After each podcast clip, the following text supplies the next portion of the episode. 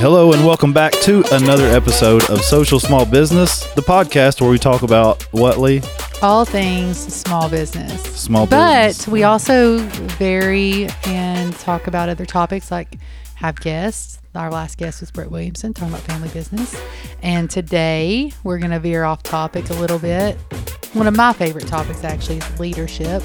And when I was thinking about leadership, one person kept coming to mind who I hear from other people and I've witnessed to as an excellent leader. Dr. Kevin Cline with Lakeway Christian Schools is joining us today to discuss leadership. Insert applause here. I don't. I don't have any applause sound effects, but Welcome and thank you. I know you're super busy.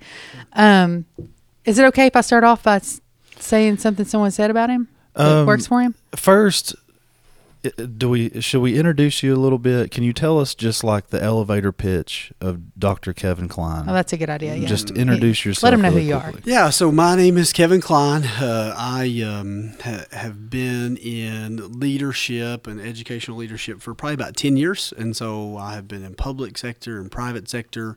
Um, I, and that's kind of my wheelhouse. That's what I read. That's what I study. That's what I am. Uh, but like who I am, I think, you know, when you say about like, give me your speech of who you are, I mean, I always want to be known as um, a believer, right? So my faith in Christ is obviously paramount of who I am. The second piece is always going to be I'm Mandy's husband. So if you know me, then you know her. Um, and then uh, a dad. So I have two boys, Brody and Rex. And so really that's the center of who I am. You're a Uh, cat dad too. I am a cat dad, unfortunately, yes. Uh, Actually, a lot of animals. You got bunnies, bunnies.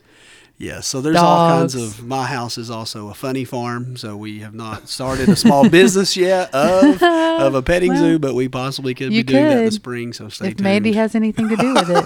absolutely Mine yeah. is my house is a funny farm as well, but it's only because I have five kids. Oh. so Yeah, I don't know what's. You've worse, got a dog actually. too. He two- just said you just don't dogs. claim him. We've got Mhm. two dogs. With five kids, you don't have time to claim them. No, listen. When we got our dogs, I said, "Hey, these aren't my dogs. I'm not taking care of them." Mm. So, like, when they got to go out, that's the kids' job. That's what he says about the cats, right. and then Mandy sends me pictures of the cat cuddling, with Cuddling him. Yeah, yeah. and uh, when it gets cold outside, now it is my responsibility Oh, to take care of there them you if go. it's raining or dark. So yeah. Yeah. So, uh, all you people out there with no pets yet uh, that might be getting pets, just keep that in mind. You will be taking care of them. absolutely. Okay, moving on. Um, I did ask a couple of people who currently work under your leadership, and one of one of the things they said was, Dr. Cline leads with integrity, but also a servant's heart. He leads us to keep Christ first, but to also prioritize our families, and I think that's huge. And I and I've seen that. She went on to say his leadership fully supports my role as a Christian educator, but also my role as a believer, wife, and parent. As a teacher under his leadership, I feel valued and that my input is taken and considered during decision making. I think that's huge. A lot uh, breaking that down, I think that's huge. Valued, your her input is taken and considered. I think you know some leaders fail in that aspect. Yeah. Do you know who it was that said that? Are we going to tell him who said this? You want to You know, guess who said I, it? I, I don't know who said We it, but actually paid very- somebody very on Fiverr kind. to write well, that We appre- for I you. appreciate No, that. we did not. That was a strong. second grade. Yeah. That was your son's second grade Oh, teacher. that's great. So, yeah. Who is the teacher of the year? Who is by the teacher Uh, of the multi- year? Hamblen uh, County year Teacher of the Year. Yeah, yes. Fantastic. um, Miss Amanda Lay. I think that. one the word that stuck out to me was one of the first words, integrity. And when I think about my own life, that I hope that's the word that people associate with me is that I'm a man of integrity, Hmm. um, because that speaks volumes. I believe, and the fact that somebody said that about you, man, I would take that as a huge compliment. So, Yeah. integrity is something that makes a good leader. What else makes a good leader, Dr. Cline?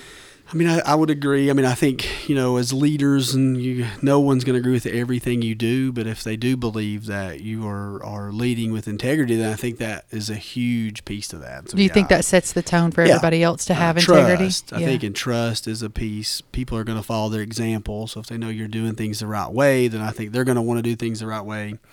Um, when I think about a good leader, I think about inspiring a vision, which creates change. Um, but I think there's some specific things that kind of go with that. And so the first thing is I would say serving.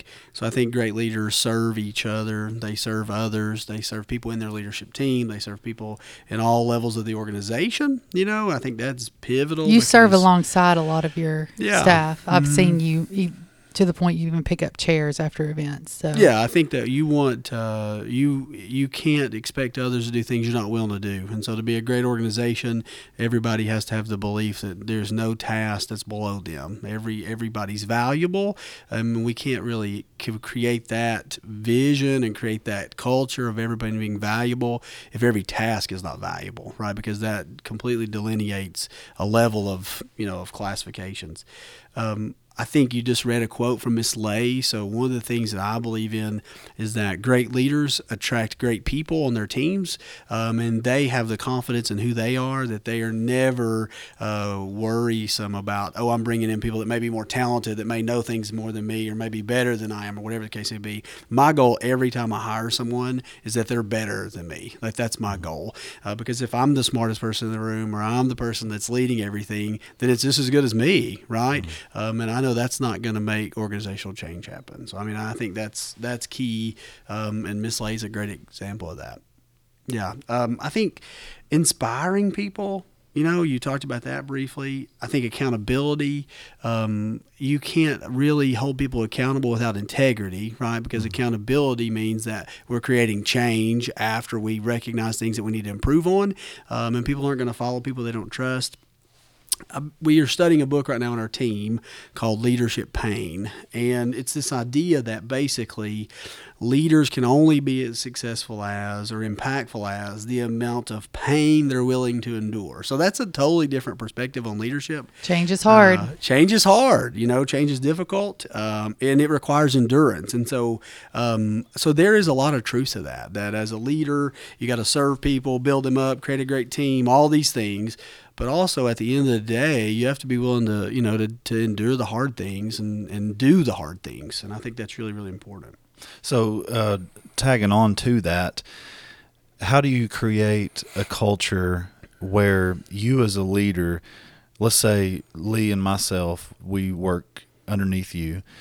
How do you create the culture where we feel comfortable enough to come to you when we feel like, hey, you know, Dr. Cline, we we had this thing and, and you made this comment and like I think you were a little off base there. Do you do you ever have people come up to you and uh, and kind of I don't know how to how to word it, but just directly say and feel open enough to say to mm-hmm. you like I, I don't think you handled that situation the best way possible. Yeah, absolutely. So you do, you establish that culture by always seeking input to begin with. So like I open the door by saying, "Hey, um, for example, today to be prepared for this, there's people on my team that I think are great leaders, and so um, I started thinking of ideas and crafting together some things that I wanted to say. How can I communicate what effective leadership looks like? So I sent those thoughts to people on my leadership team and said, "Hey, here's what I'm doing. Here's where I'm going." Give me some feedback. And so they do. And so you have to know that over time that takes time, it takes trust. But at the beginning they don't they don't give you a lot of feedback, right? They're like, "Oh, everything looks great. Nothing to see here, sir. You're doing wonderful." I call it the honeymoon period. uh, yeah, yeah, yeah. When you're new, even when parents are new at the school, Sure. there's a honeymoon period, is, and then yeah. they get comfortable. And then the they'll be like, "Well, hey, here's But I think I reality." think that you've made people feel comfortable in giving that feedback. You don't just ask it from your team, but the, your uh, investors, Mm-hmm. like the people that choose to go to school there, you ask for their feedback too. Yeah, absolutely. I mean, I think from in my business of Christian education, independent school world, you know, families are pivotal. So when you talk about leading, I think you're also leading those families, right? So you create the same culture in your leadership team as you do your families. It's the same philosophy. Why? The more people that are able to look at it, the more people that are able to bring their experiences, their skills, their knowledge, the greater product we're going to have at the end, you know. And so I think you open the door, um, and then how you respond to that. So if you're getting continual feedback about something, um, you know, even if it's not, even if you don't agree with it, you got to consider it, right? And so there's some things that I don't waver on. My commitment to who we are, our values, our beliefs, uh, regardless of the feedback we receive, I'm going to always hold that flag. But if it's a, if it's actually operational, if it's something that we can improve on, that's not something that's a mainstay, uh, then taking that feedback and using it, because then that creates that contagious atmosphere of I helped increase the productivity here, I helped increase our impact here. So how can I keep feeding into that as a team? You know, and then finally it's recognizing that. So in a, in meetings and wherever I'm at, families that come to me and provide feedback when we make change, um, you know, then we want to go back to those folks and thank them say, hey, thank you so much for your help here, for input here. Um, I was focused on this a certain way, and you helped a new perspective. So recognizing, um, inviting their their feedback, using their feedback, and then thanking them or or praising them for that courage and that ability, right, and the skills that they brought to the to whatever problem or issue we were looking at. Well, speaking of your team, um, for the people that walk as a leader, get hired on, and already have a team established, how do you earn that trust? I mean, you you walked into a situation where there was already a team in place. You went in mid year. So, how do you earn that trust, and how do you build those relationships? Yeah, I think it's over time. You know, I think time is just a is a really key piece to everything. Um, but but I think they have to see how you do everything. Are you really treating the the person in the custodian in your building with the same respect that you do uh, a parent that maybe is influential in your community or a, or a person of your leadership team? So are you really walking the walk and kind of talking the talk?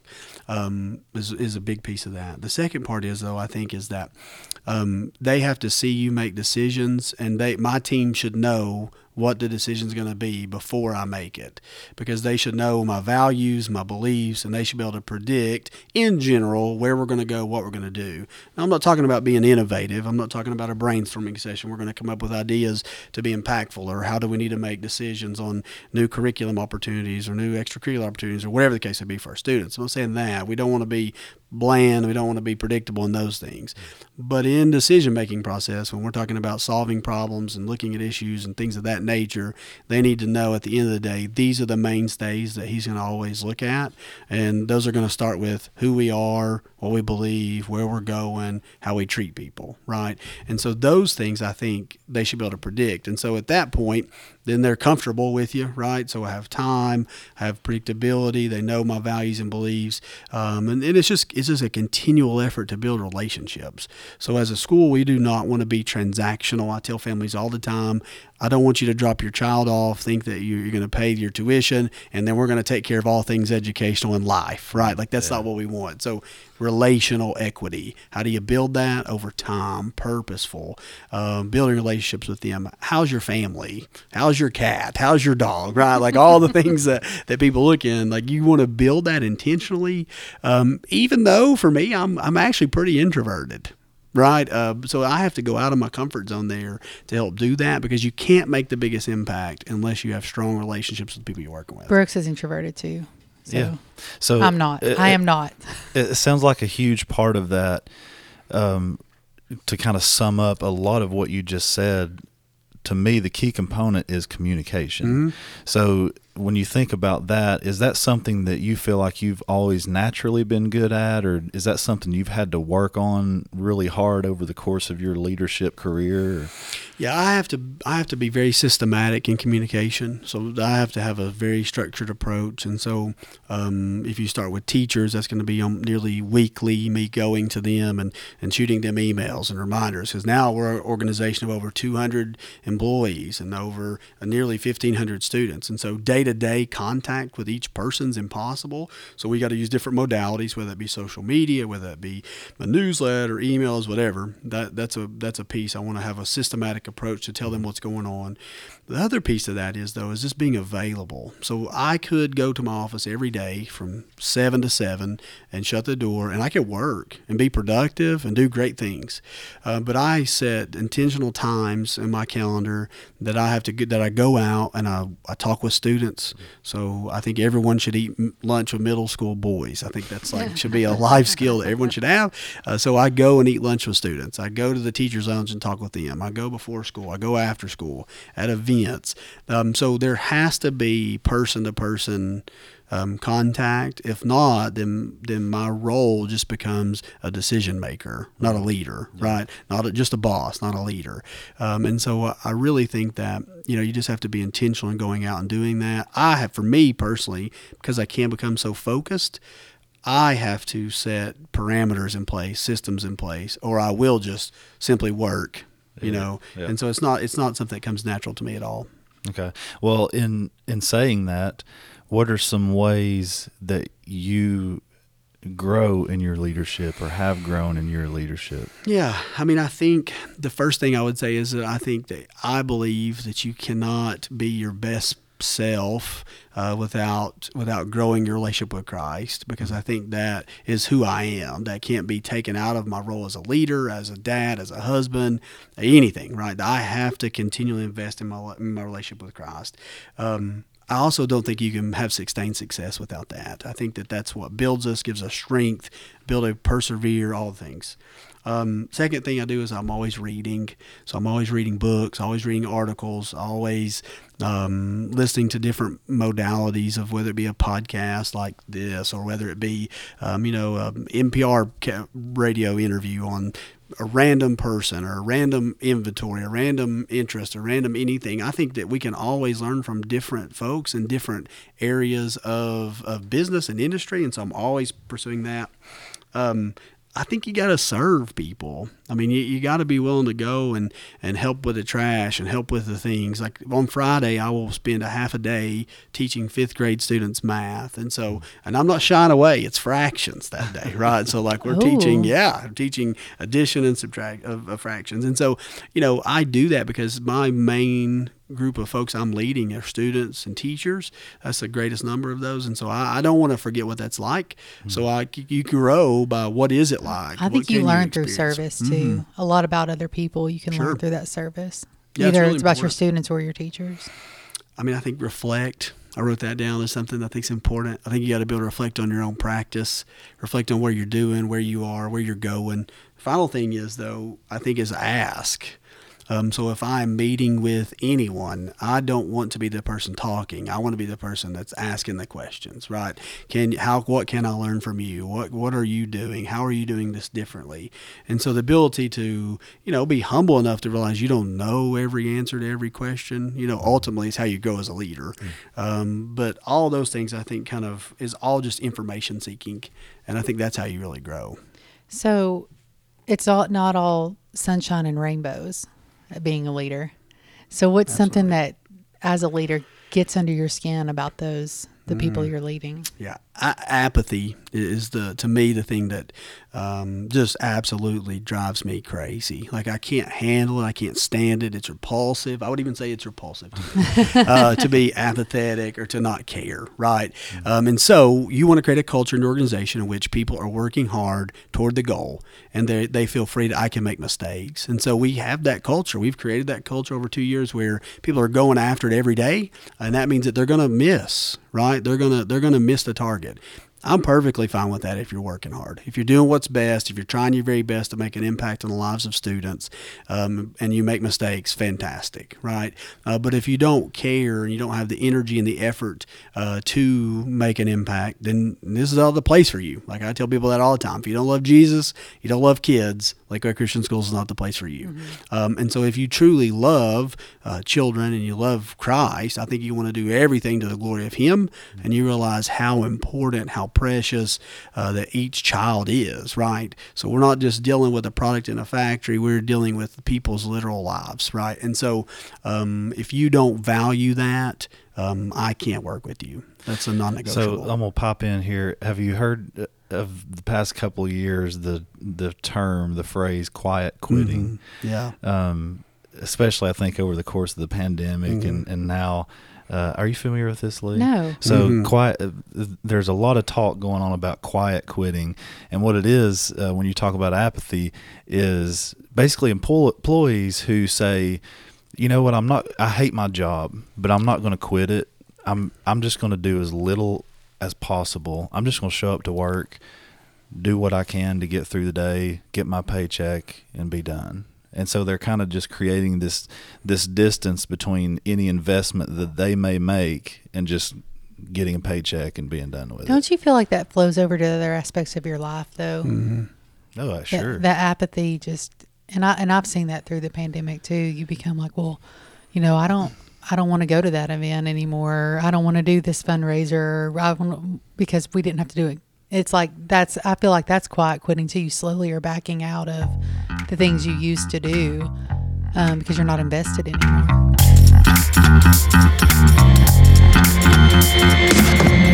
Hey, thanks so much for joining us this week. I want to interrupt to tell you that you're actually listening to part one of a two part episode.